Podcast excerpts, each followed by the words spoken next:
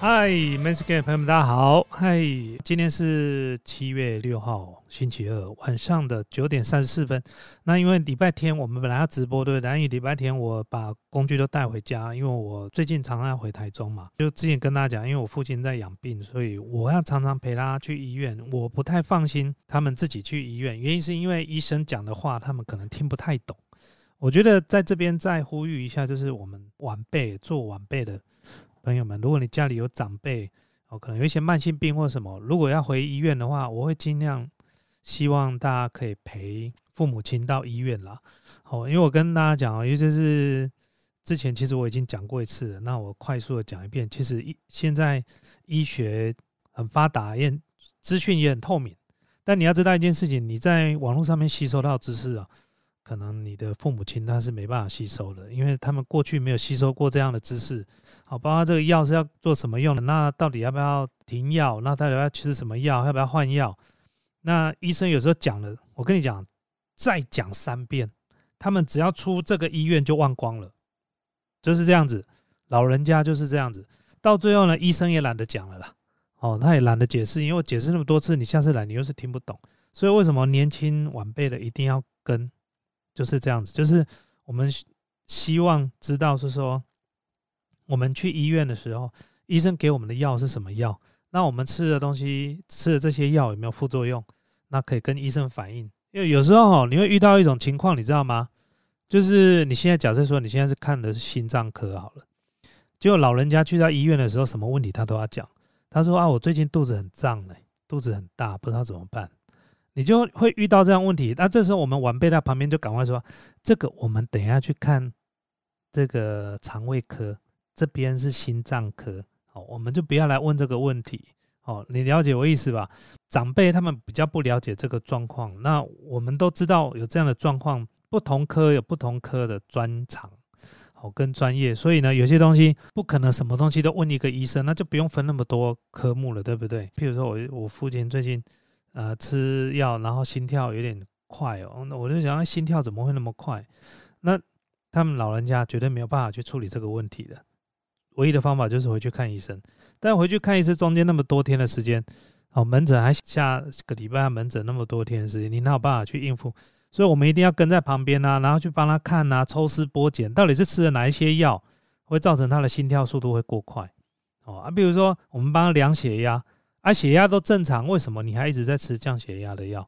好，类似像这样子，因为我跟你们讲，台湾的老年人很可怕哦，很爱吃药。今天给他吃的，譬如说这个吃的这个头痛药，我跟你讲，很多老年人是这样子啊。你今天给他吃的这个头痛药，吃了之后哈、哦，他已经不头痛了。可是我告诉你，他药不会停的，他药要继续吃，他不吃，他觉得没有安全感。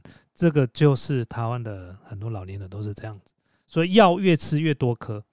本来是肚子痛，他、啊、吃肚子痛的药、哦、然后明天是头痛，吃头痛的药，结果到后天的时候呢，肚子痛已经好了，剩下头痛，但是没有，他还是要吃肚子痛的药，吃完还要再跟医生要。这个就是台湾的健保为什么会亏欠，也会有这样的问题，好不好？反正没事不要乱吃药。那今天是七月六号嘛，那今天我们的疫情人数是几人？今天是二十七例耶，然后两例是境外移入，所以本土是二十五例，哎，超棒了！我们的现在的这个本土的案例已经越来越低了，已经今天是新低吗？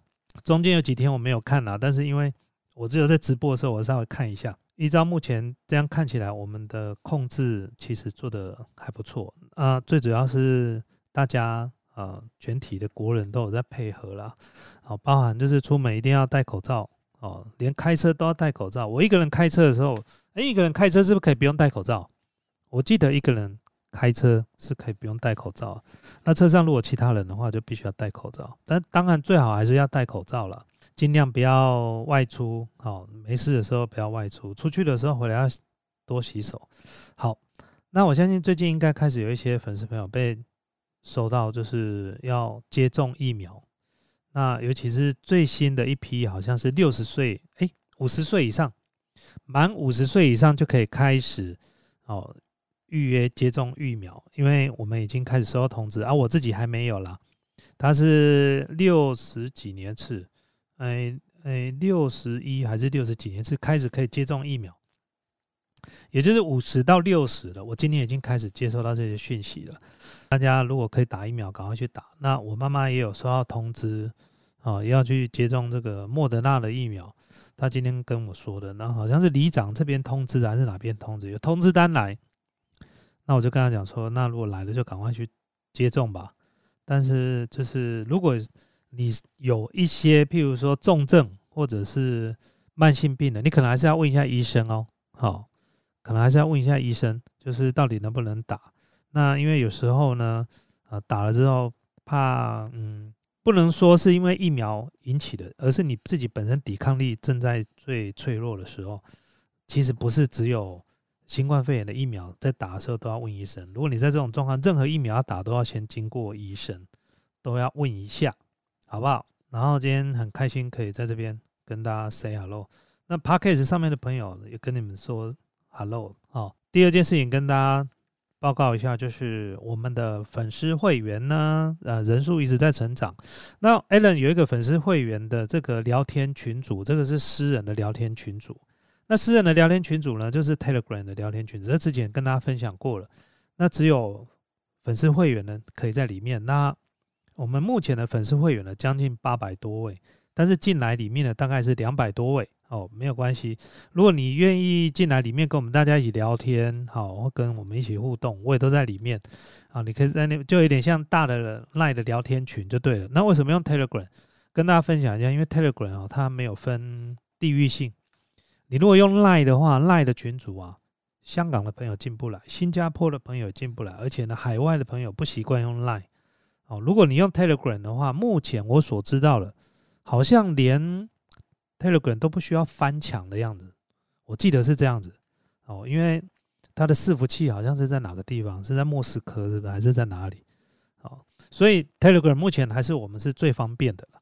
哦，所以呢，我们鼓励大家，如果你是会员粉丝，哦，可以加入我们的 Telegram 的这个聊天群组。那去哪里找聊天群组？就是如果你是聊天会员粉丝的话，那你会在我们的 YouTube 的首页。哦，然后有一个叫做社群，进去之后你就会看到我今天 po 的这个 Telegram 的聊天群组的连结，那按下去之后呢，就可以到聊天室里面。好，那今天呢也将近有，第一天才打开就已经有七八十位在粉丝朋友在里面。好，那今天呢我要跟大家分享一本书哦。讲到这个书之前呢，我想要放一首歌。因为今天礼拜二啦，很多朋友不知道今天要直播，我也是差不多七点多八点才预告要直播，所以知道人比较少。不过没关系，我们礼拜天还是直播。那这礼拜的行程呢？今天直播，礼拜四还有直播。那礼拜四直播是我的游戏直播，礼拜四我要直播《三国志战略版》。我这一阵子都在玩这个游戏了，而且玩得很疯，玩得非常疯，一天要玩十二个小时，超过对。要不是说一直在那边，我但你就要一直盯着他就对了，他你只是没有办法，没有办法把这个注意力呢完全放开，因为他就是一个几百人的线上的游戏，所以呢随时会有变化，所以你要一直盯着他们。好，那礼拜四我会直播，那礼拜天呢一样会有我们的 Menscape 的直播，好不好？那我知道现在线上的有一些粉丝朋友。老是跟我们一起玩那个《三国志战略版》的粉丝朋友才认识我的，然后来这个 Menscape。OK， 没关系，礼拜四的时候我们就可以来聊一聊线上游戏，好不好？好，我要来放一首歌，然后因为有粉丝朋友留言啦，我们一边听音乐，好不好？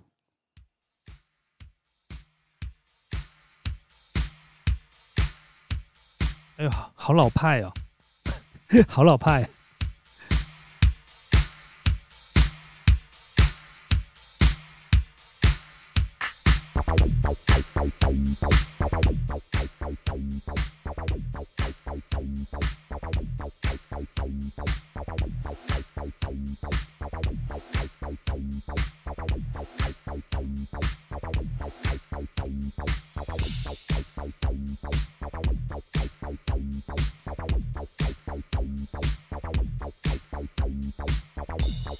我要来念一下那个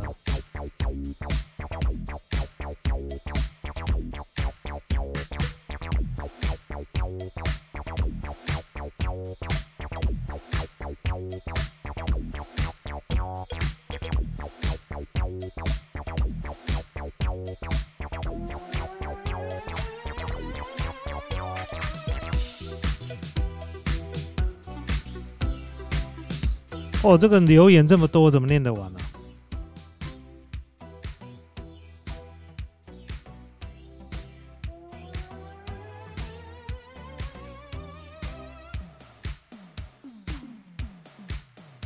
有一叫 Sammy 的，他说：“身为自营业者，本身就是老板了。说真的，影响真的非常大。自从大爆发来，客人流量减少百分之九十五，剩五趴啦，一天。”一整天连店租都撑不到哦，就是整天赚到钱，连今天的店租都付不起，然后等于没有人敢出门消费，看着中央路、中央一路、中央一路在哪里啊？真的令人心灰意冷，而且目前还是遇到只能死撑下去，一天算一天，希望政府做出正确的决定啊。好，就快过了。你看，今天只有二十五人，对不对？今天只有二十五人啊！哦，一个陈雪兰她说，已经快一个月没有工作了，这几天想说申请个良民证来应征外送员，然后六月三号申请，昨天六月八号凌晨简讯通知下来可以去领，六点多再打去分局问，值班说要早上九点再来领。到下午五点，承办人员上班时间来临了。我是快十二点才到达分局，承办人员拿了身份证进去没多久，又出来说资料还没到，要下午两点半才会有资料。我不想再跑一次，很热，公车很难等。我说明天早上再来可以拿，承办人员说可以，明天早上八点半就可以来拿了。今天到了分局门口，刚好是九点，承办人员拿身份证进去拿资料，出来说。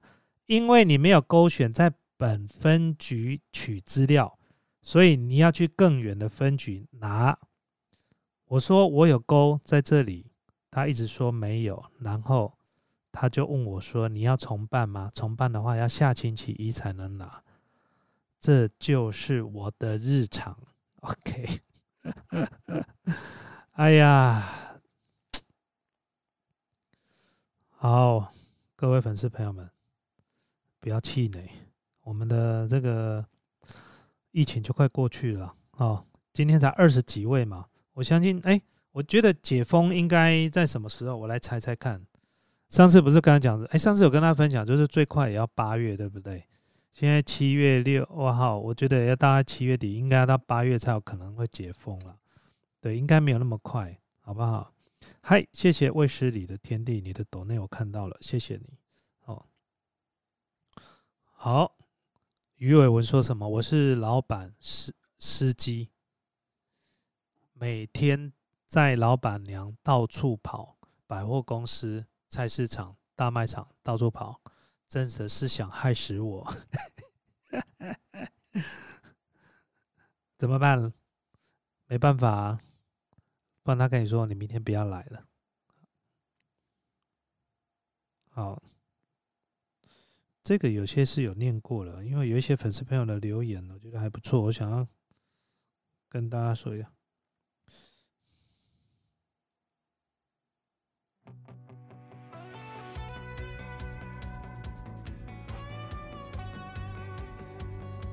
比如说解封之后第一个会旅行的国家是哪里呢？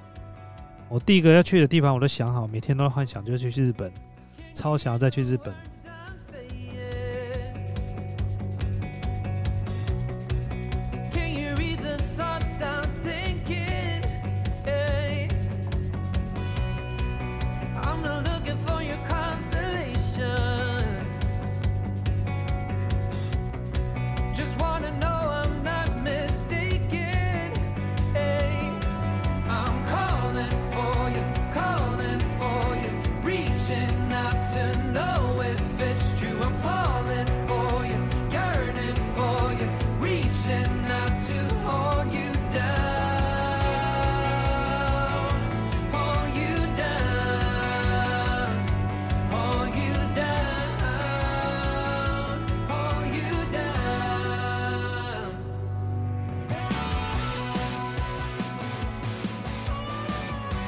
哎，好多人在问说疫情过后第一个旅行的地方在哪里，大家都在问我这个问题。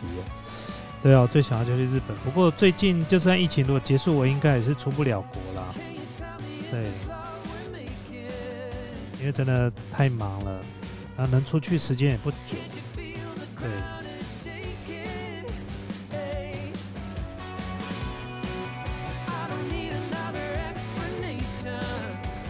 Alan 为了一条传输线不开直播，因为我前前天星期日没有开直播，就是因为没有少带一条线。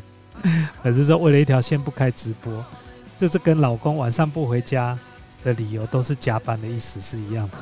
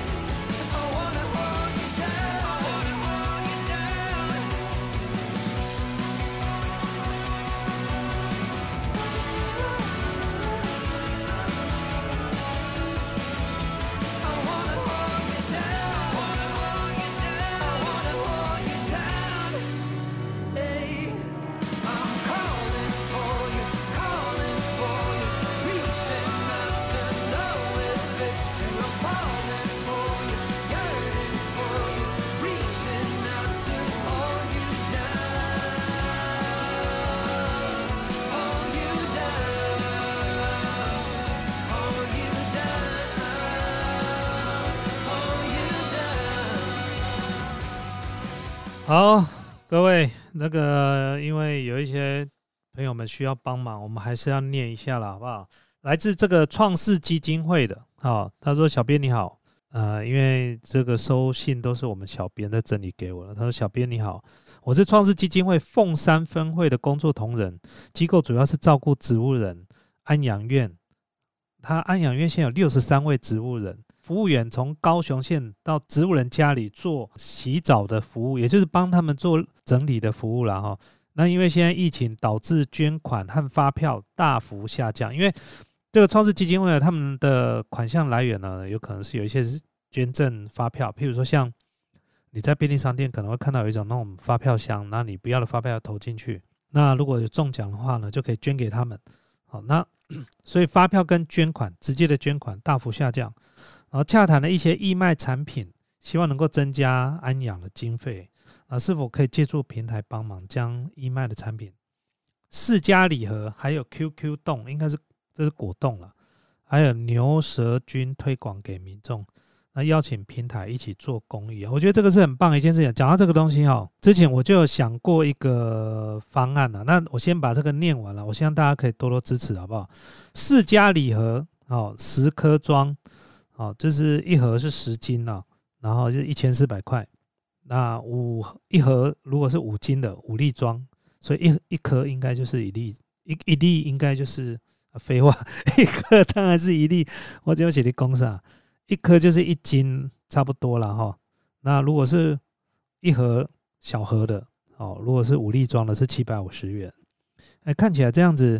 买十粒装会比较划算，会差一百块，因为这是台东太麻里的特产。啊，讲到释迦，我第一个联想到就是苍蝇了。你知道那个种释迦的地方啊，都是苍蝇。哦，对，因为这个苍蝇非常喜欢在这个释迦那边飞来飞去，因为很甜。哦，太麻里这个释迦品质是最好、最香甜的，肉质软中带 Q。哦，我不知道大家喜不喜欢吃释迦，释迦我以前会吃，但大部分都是人家送。送的时候才吃一下，但因为释迦哈，它里面有很多籽，你知道吗？所以在吃的时候啊，呃，舌头会酸，因为你要把那个籽把它弄出来，跟肉分离，好不好？出货日期是八月三号、八月十九号、八月三十一号，好不好？运费一箱是一百块，两箱是一百二，以此类推，哦，十箱以上免运费。然后另外它有寒滇 Q Q 冻，口味有这个草莓跟葡萄，每一盒是一百块，这个也可以买给小朋友啦。哦，然后牛舌菌礼盒应该是牛舌饼吧？哦，对，牛舌饼、夫妻饼，一盒一百五十块，好不好？请大家可以多多捧场一下。那它的联络方式，各位用电话订购就可以了哈、哦。零七七九零五八九七，再一次哦，零七七九零五八九七，分机是三十，找庄先生。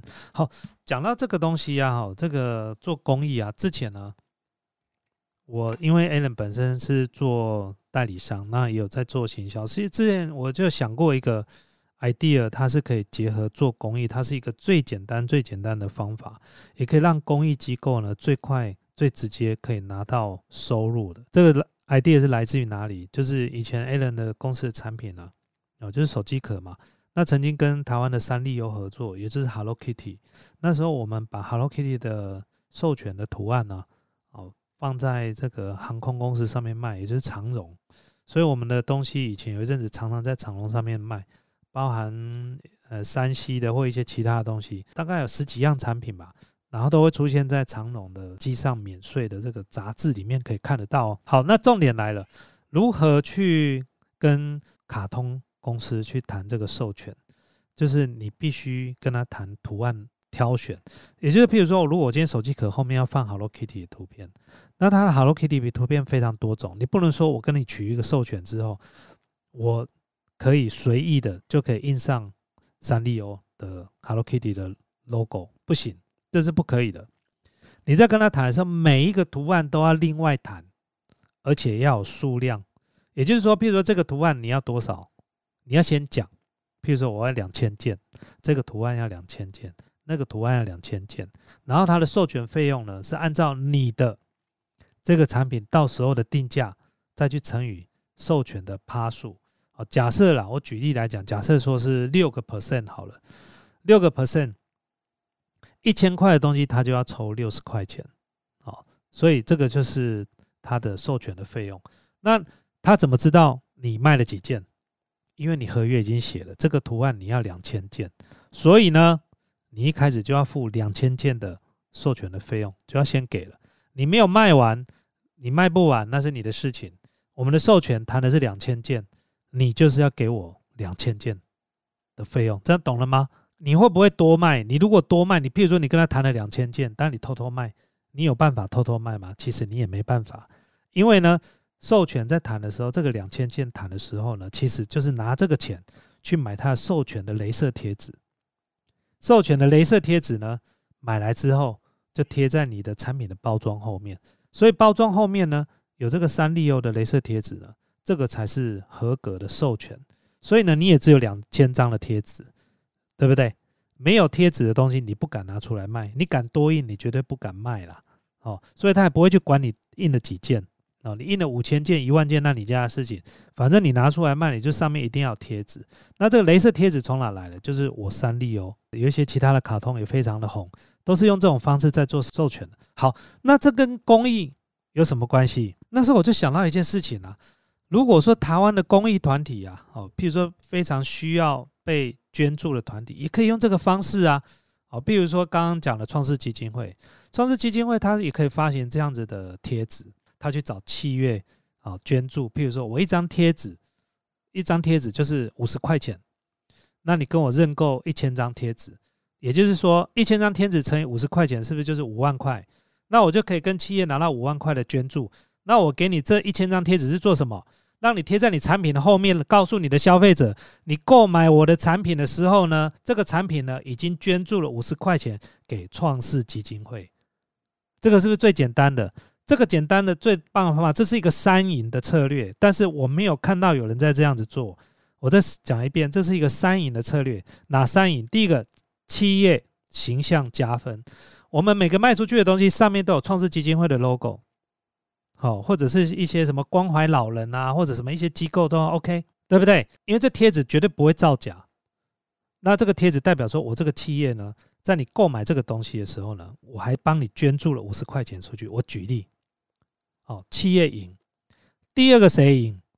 公益单位赢。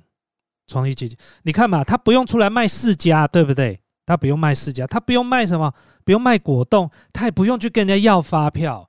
他也不用伸手去跟人家要捐款，他只是从企业着手就可以了。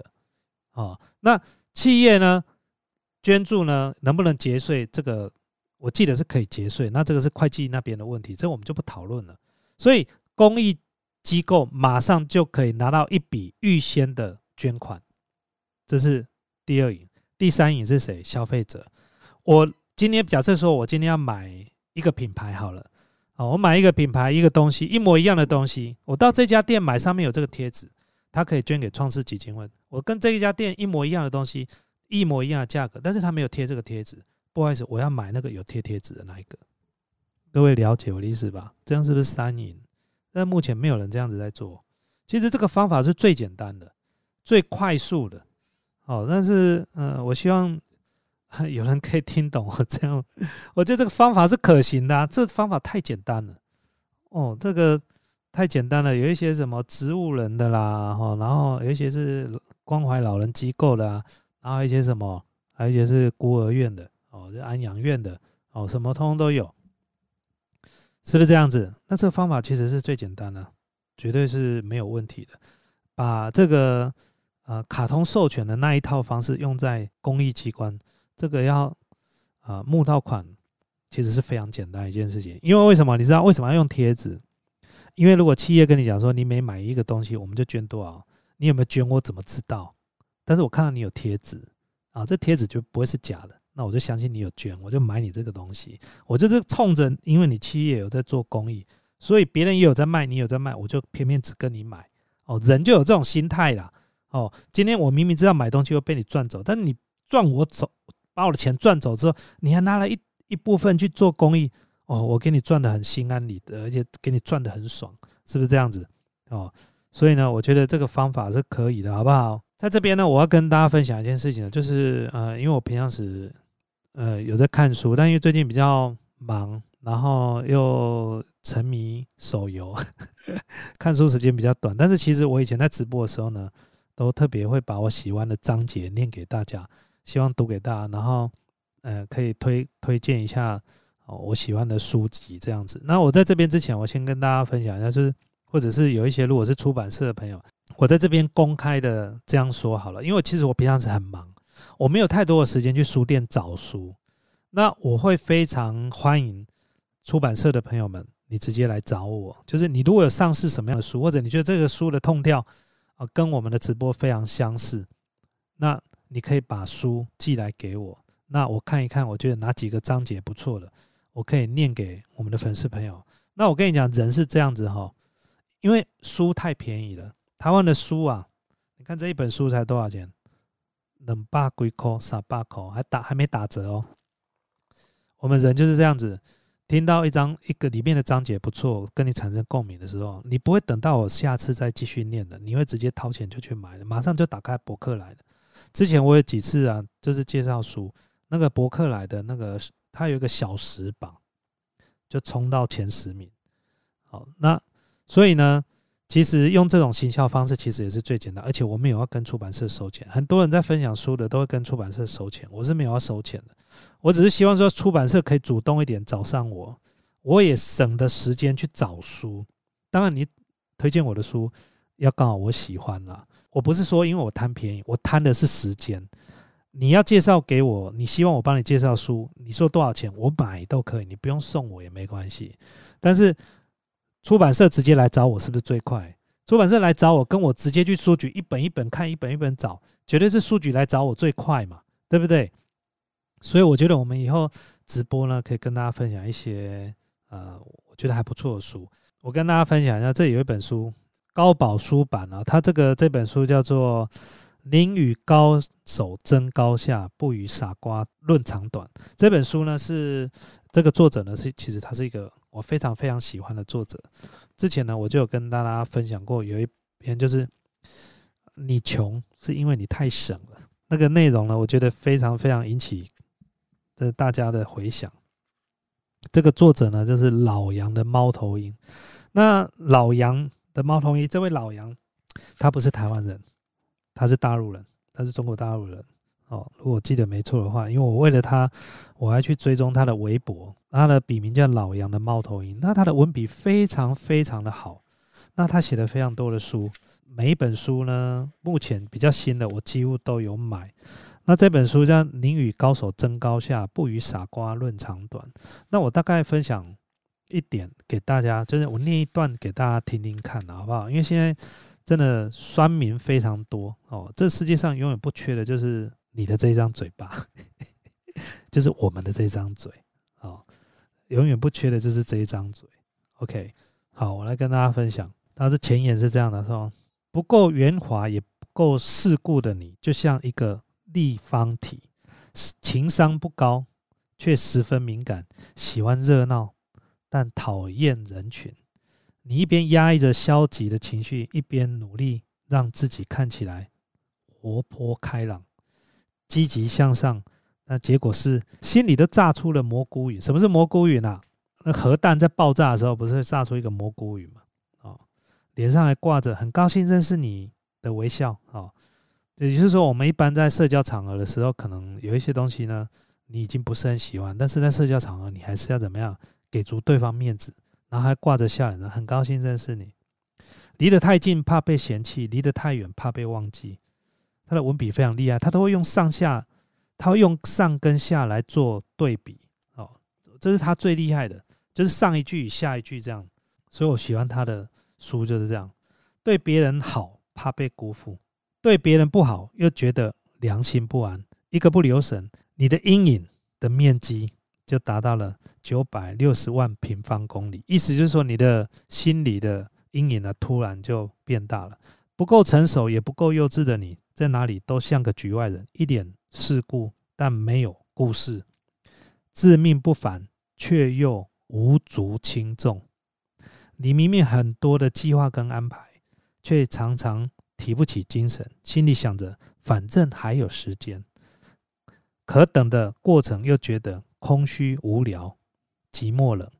你整天都在想着自律跟坚持，可稍努力的一下子就想放烟火让全世界知道，稍微吃了一点苦头就想被别人亲亲抱抱举高高，意思就是被安慰就对了。结果是你所谓的年初计划慢慢就变成了年终笑话，你蝉联了很多届的盯着手机的大赛、拖延大赛和吃垃圾食品大赛的年度总冠军。作为怕麻烦星球的常住居民，你恨不得将语言提示改成宁波的手机用户是社交恐惧症患者，请下辈子再拨。哦，意思就是说，呃、社交恐惧症啊，哎，社交恐惧症现在应该很多人也有这样的问题，对不对？我现在最怕的就是手机响了，真的，我最讨厌讲电话，我最讨厌人家打电话给我，我真的现在非常讨厌。我宁可陌生人传 LINE 给我，我也不希望有一个熟识的人突然打电话给我，因为呢，这对我来讲是一个压力。所谓的压力是什么？你打电话给我一定有事情嘛，对不对？那你打电话给我干嘛？我就开始要猜了，你是有困难要我帮忙，还是只是跟我 say hello？ 应该不太可能吧？那你既然都打来，到底什么事？那我开始要，那我就心里就会担心了，我到底要不要答应？那现在现在大家都用 LINE 了，所以现在几乎我觉得大家的社交的这种容忍啊，这个那一面墙啊，已经越来越薄了。尤其是现在的人越来越注重隐私，哦，甚至越来越注重不想被打扰。也就是说，甚至你有没有发现到，连打个电话给对方都用 LINE？ 哎，请问现在方便讲电话吗？我可不可以打电话给你？哦。有没有在以前那个年代没有这样，想起来电话就打，因为没有 LINE 可以啊，我怎么问啊？对啊，我就只能打电话，所以在那个年代耳麦有没有蓝牙的那个耳机啊，麦最好，什么 Nokia 啦 Motorola 啦，有没有挂在耳朵旁边，然后一个耳朵然后这样拉一条线出来，甚至没有。然后现在那个东西要卖给谁啊？没人要买。现在在卖专门讲电话的蓝牙耳机几乎没有人要买了，哦，你卖那个你会倒啊，你也逗我跟你说，因为几乎没有人在讲电话，大家都用 LINE 了。你在白天的时候强调余生很可贵不能浪费，却在晚上变成了人生苦短睡越睡越晚。我就可以说他文笔真的非常厉害。结果是你嘴里喊着要养生，作息和饮食却像是在轻生。我每次看到的这个文章我都一直看一直笑。你的余额不多啊，你的支付方式却很多，你赚的不多，想买的倒是不少，你学了很多省钱的小妙招，最常用的竟然是不买了。服务员结账的时候问你现金还是刷卡，你恨不得问一句能刷完吗？哦，结果是在最容易赚钱的年代，你成了最容易被钱赚走的人。别人追求远方，是因为远方有梦想和诗意，诗啊，诗情画意那个诗意。你追求的远方，却是因为那里人生地不熟，有利于隐藏当前的不如意和曾经出过的糗。讲白一点，就是当别人的远方是因为充满着梦想，但是你的远方是因为你想要逃离现场。哎，我也来一句了 ，OK。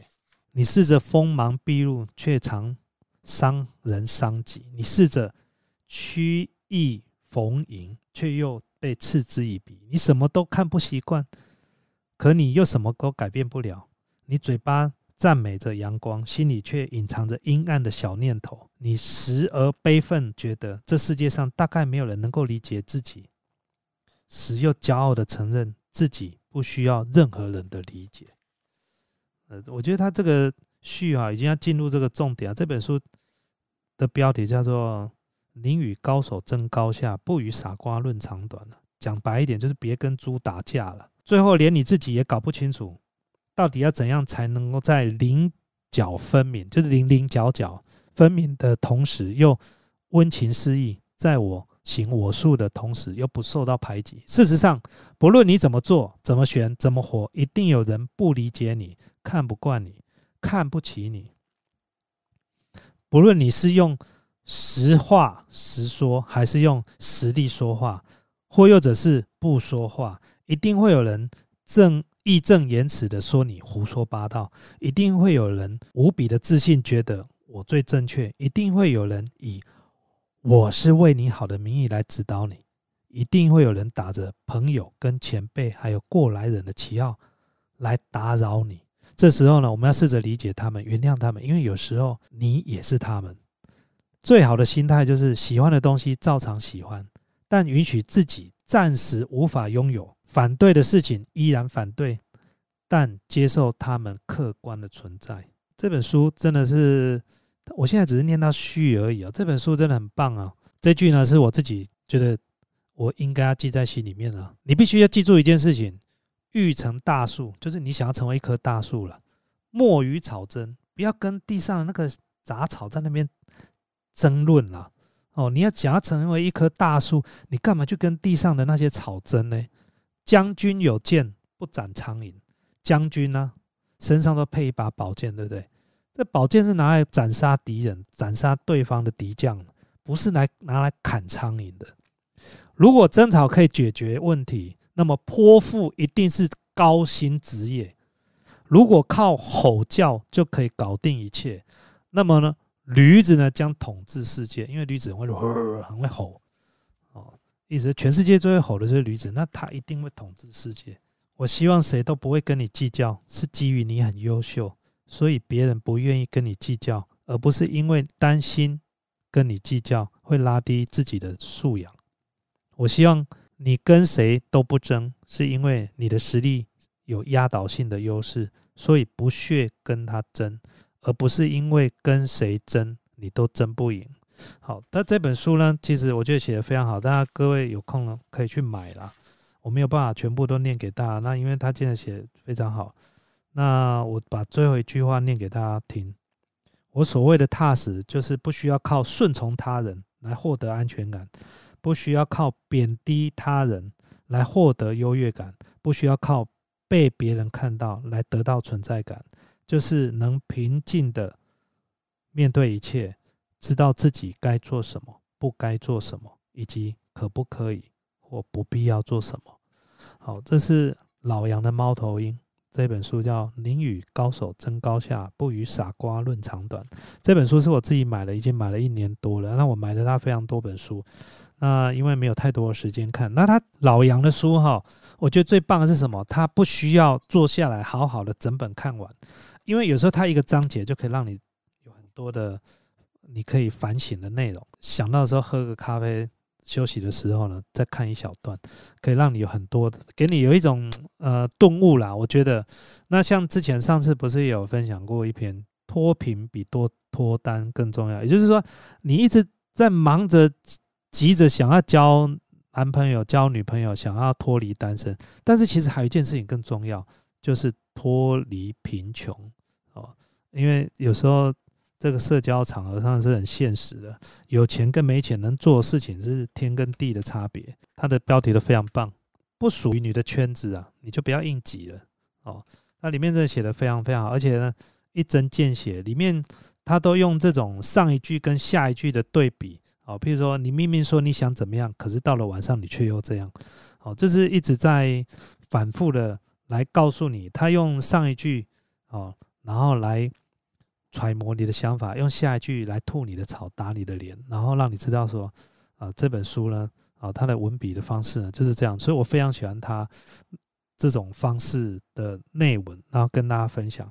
那之前呢，我一口气在网络上就买了他的书，总共买了四本吧，对，这是我近期买过我觉得看书看得最过瘾的一本书，跟大家分享、哦、那大家如果喜欢，就是如果有机会的话，如果我们可以跟大家分享更多的这个内容，那你像那个这本书叫什么《厌世代》，这本书我在手上最少拿了三年。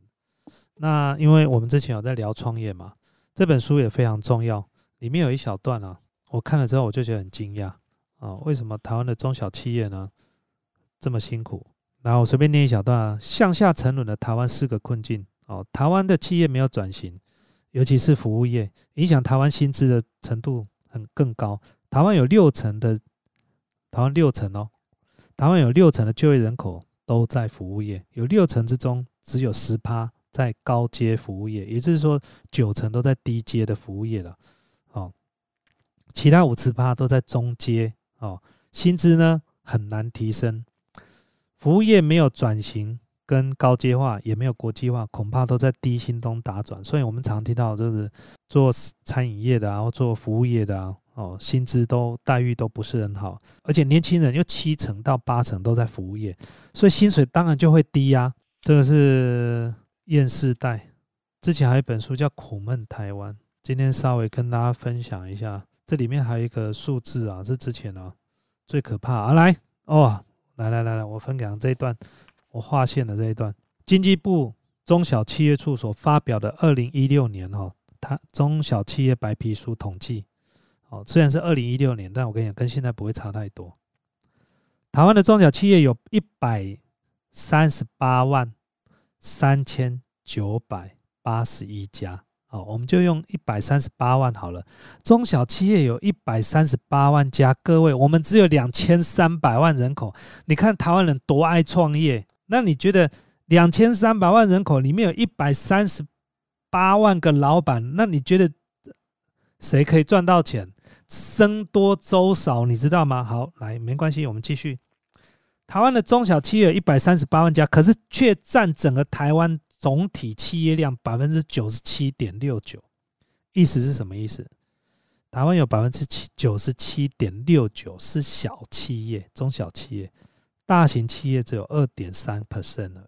你们所谓的台积电、华硕、哦、这些高，然后竹科这些都 百分之二点多 而已、哦、然后并且贡献哦，我要讲一下一百三十八万的中小企业，它贡献了八百七十五万九千个就业机会，多不多？超多哦，而且占全台湾的总就业人口有 百分之七十八点二二。 各位我要再讲一遍，你看这个比例哦，我们的中小企业的数字总共一百三十八万家，占全台湾总企业 百分之九十七。 可是呢，它在就业的部分哦，它提供了 百分之七十八点八， 也就是 百分之七十八点八 所有的就业人口都在中小企业里面，总收雇人口是六百四十二万四千人。但是呢，这后面是重点了，销售方面台湾的中小企业贡献了 十一点八兆。各位我要再讲一遍哦，刚刚不是有讲到台湾的中小企业占全台湾 百分之九十七点六， 对不对？那如果台湾的中小企业占 百分之九十七点六， 那我们如果用等比例放大，那么全台湾的销售额包含大企业跟小企业，是不是它中小企业也应该要占 百分之九十七点六？ 我这样讲对不对？对不对？因为台湾中小企业量虽然打散了，都是变小价 百分之九十六， 但是呢营业额有没有 百分之七十九？ 这是 百分之七点六。 中小企业的营业额、哦、是 百分之十一点七兆八千，却只有占全台湾的整体企业的销售额 百分之三十点三。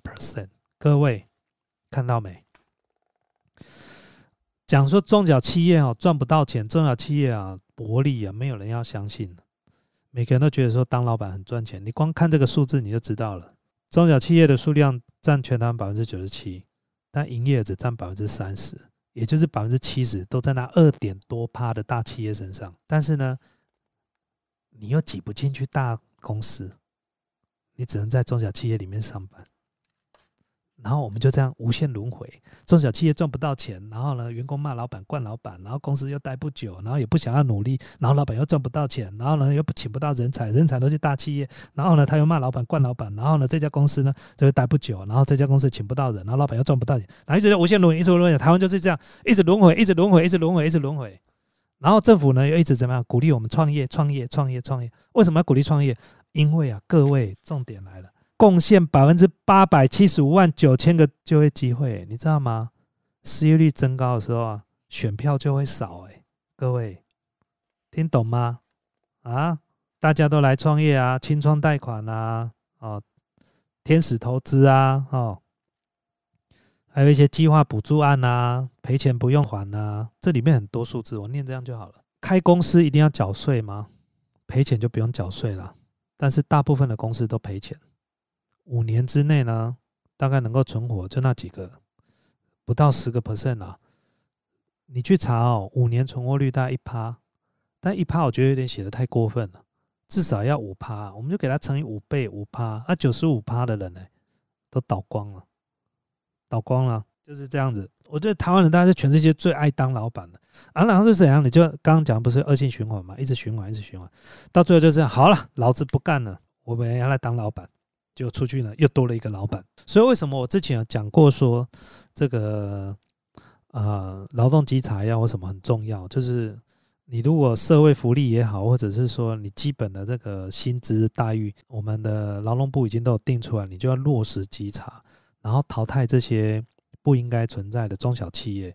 那中小企业变少了之后呢，这些人啊，他就另外再去找工作。再来就是你们称之为无良的中小企业老板也好，他们倒了之后呢，他们就不能成为其他同业的竞争对手，可以让其他的真正落实、呃、守法的这些老板们、哦、有更好的利润。为什么？因为他竞争对手变少了，我东西就不用这样跟你削价竞争嘛。我问你嘛，你在你现在手摇饮料一杯要二十五块钱，整条街都是手摇饮料，谁敢再卖二十块钱？便宜个一块钱都不行。今天整条街如果只剩下我一家，明天我的红茶就要卖五十块了啦，要不要买随便你，我还是一样排队好不好？抽号码牌，这个就是鸡生蛋蛋生鸡的问题啊！那整条街都在卖饮料，我饮料怎么涨价啊？那我饮料不涨价，我怎么给员工好一点福利啊？不然怎么样也是请工读生啊，两万二、两万三，然后你们又骂我惯老板啊，我就请不起高薪的，你要我怎么办？简单啊！整条街如果全部都倒光，只剩我一家店而已，我告诉你，明天开始手摇饮料的每个员工三万起薪，因为什么？我饮料要涨一倍了，就那么简单了、啊。但是重点来了，政府要就业率啊，这恶性循环啊，就是这样子啊。哦，所以之前跟他聊，就是很多东西要善的循环，这是非常重要的一件事。当然了，我站在我的立场，我这样讲是以我的立场下去讲这件事情。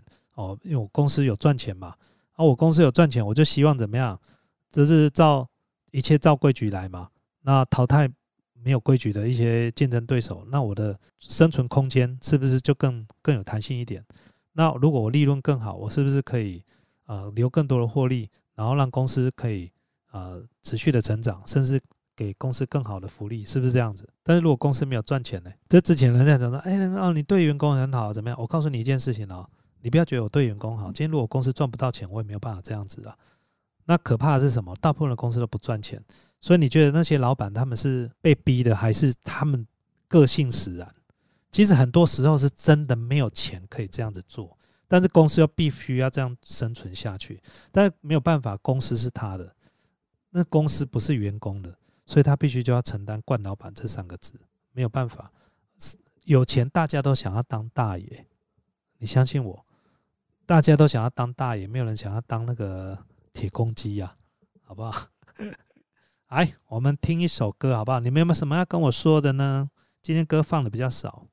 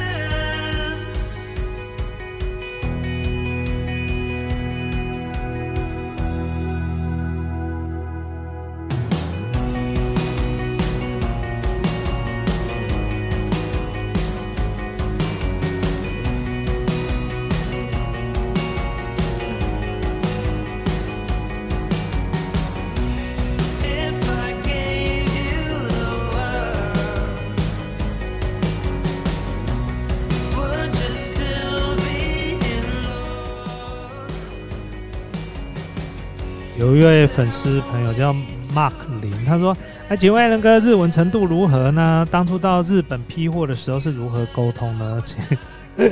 有请翻译吗？”啊，我跟大家讲，我那时候去日本的时候根本就没有请日本翻译，而且我日文也不懂。最简单的方法就是 money，money money 就是最好的沟通，给钱就对了啦。在那时候做日本单帮很好做，你根本没有时间杀价。因为你东西还没买啊，台湾已经有订单了，那东西赶快弄弄弄回台湾，还有时间在那边跟他杀价，而且那时候货都用扫的，对啊。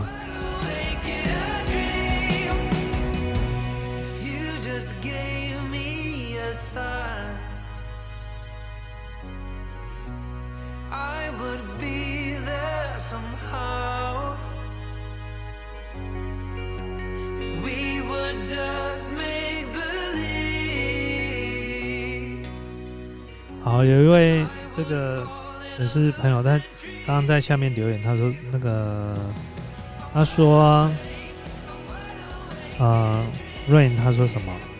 他说 Alan 哥上礼拜刚毕业了，找工作方面有没有什么建议？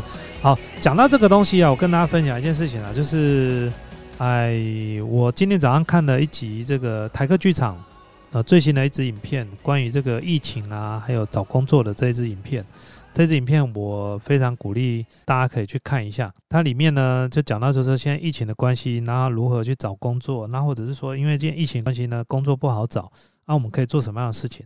那我觉得现在的因为呃你会发现在不同的状况之下，呃每个人的做法不一样，有些人是选择先安静先休息，那有些人是觉得这个时候呢反而是他最有机会可以做转型的时候。那台客剧场呢，他这支影片呢，他跟很多的一些大学的学生做视讯，那其中有几个大学生呃他们的回答呢，我觉得真的还蛮成熟的。那我是所以我会建议，如果有学生现在刚毕业或者是将来不知道做什么，你你们可以去看一下。那其中有一句话我觉得讲得非常好，就是 always be a buyer， 就是你总要成为一位买家，你总要成为那一位买家。那事实上这句话其实翻译成中文应该是说，你必须要有选择权，也就是你要有发话权，你总是有发话权的那一个人。也就是说，当你在找工作的时候，不是公司在挑人，而是我们也在挑公司。那当然我知道这句话不容易，像譬如说以前我们在应征新人的时候，我们也可以看得出来哪些人是等着你开口说你可以来上班，有些人呢你可以看得出来他正在挑公司，而且他会问很多的问题。哦、像这一类的人，他呢其实呢他就比较有发话权。那发话权呢，也就是说你必须要充足的自信，还有你自己的能力也要够有。譬如说今天我公司应征的是一个行销人员，那他可能在以前在他的其他的职场了，在做行销销售他已经非常有经验了，再来就是他不缺不缺马上需要有的收入，他可能没有说，应该是这么说，虽然他现在没有收入没有工作，但是他不急着马上因为要一个需要一个饭碗然后去做五斗米折腰的工作。所以我觉得嗯、呃，这是一个非常非常重要的观念，就是你必须在这时候你要充实你自己了。就像我之前跟他讲过一件事情，我上一集直播还是上上一集讲过一件事情，你要有 say no 的能力。如果你连 say no 的能力都没有的时候，该检讨的是你，而不是别人。因为我们总是在检讨别人，为什么你要这样对待我？可是你都没有检讨你自己，为什么他这样对待你，你还没有办法 say no？ 你的能力为什么没有办法？你有没有问过你自己？你的老板这样对待你，叫你加班不给你加班费，你却连 say no 的能力都没有。你不要说 say no 的能力都没有，你连辞职的勇气你都没有，这是为什么？一个愿打一个愿挨，这是一件很可悲、很现实的事情。但我们现在网络上看到很多这样子，很多人在讲说他他的工作不如意啊什么。我们没有看过，我没有看过有些人写说我的老板对我要求这样做，但是我跟他说不行，或者我换了工作，我下一个工作呢找到一个更好的工作，没有啊，永远没有，都是在抱怨而已。你们没有 say no 的能力。这是才是可怕的一件事情啊！柿子挑软的吃啊，那这些老板就是直接压着你们打、啊，对啊，一定是这样子啊。台客局长那里面那一句话就是 "Always be a buyer"， 你必须要成为一个有发话权的人哦。那在 buyer 的意思就是买家，因为通常我们在买卖的时候，买家讲话比较大声，就是哦，因为我。但是你要条件，你也是要大买家啦哦，你不是说我只买个一两个，不是。譬如所谓的 buyer 就譬如说，呃，我们一般讲 buyer 是 buyer， 不是说消费者，而是采购。所谓的采购呢，就是一般公司的采购，它的 power 权力是很大，它代表一家公司。今天可能我采购一个晶片，或采购一个一个里面的零件，我这一单下去可能就是几万美金，甚至呢是一百万美金都有可能。所以当我们在成为一个采购的时候，我们去看展览或者跟人家在谈判的时候，事实上我们的发话权非常大，对方可能甚至为了想要接下我们这一单，晚上还请你吃饭，请你去喝酒都有可能。所以为什么 buyer 的权力这么大，甚至有人会在后面偷偷塞红包的，这个常太常看到了，怎么没有？像之前那个台湾有几个很有名的企业，不是也是发生过在因为工作的关系私相收受、哦、然后底下拿红包，然后都是采购的职位，所以你看采购的权力有多大。那我的意思不是说叫你应征去应征采购，不是这个意思啊。你也可以这样想，你有能力的话，你也可以去当采购嘛。哦，但我的意思就是说，你要你要有选择的能力。当你成为一个 buyer 的时候，我可以选择我要的产品的规格，我可以选择我要交货的日期，我可以选择对方为我在产品上做一些修正。这些都是我们有发话的权利，也就是你有主导权。所以你看嘛，像这样子的案例跟之前 Alan 在跟大家分享了，是不是其实是很相似的？你要有选择的能力，你要有 say no 的能力，你不能连 say no 的能力都没有、哦、当然有些人他会讲说啊，我现在才刚出社会，还不没有办法这么厉害，那我当然 OK。 所以这个又回到我们这样，这是以进为退嘛。哦，刚开始我们可能没有太多社会经验，我们没有太多工作能力的经验，但没有关系，我们就学习。我们希望有一天很快的我们可以 say no， 我们有一天很快可以变成是一个 buyer， 我们可以选择我们要做的事情，选择我们愿意接受的，我们也可以勇于拒绝，好不好？好啦，今天直播跟大家，我的相机快没电了，已经在闪警示标示了，完全是没电好了，那今天直播到这个地方了，那哎很开心。那之前呢，礼拜天没有直播，所以今天补直播一下。那呃之后呢，礼拜天呢，我们希望还是可以按照时间来直播了，好不好？那这首歌稍微放一下。我们今天直播到这地方，如果有什么问题，在底下留言。然后还有一件事情，去买创世基金会的东西。等一下荧幕如果不见了。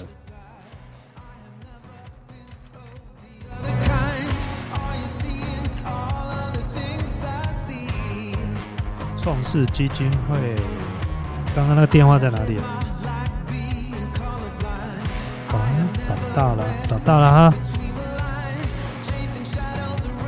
电话零七七九零五八九七，分机是三十哦。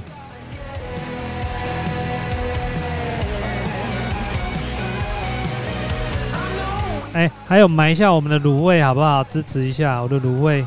我在这个下面聊天的置顶的地方，私房卤味，拜托你们了、啊，都捧场。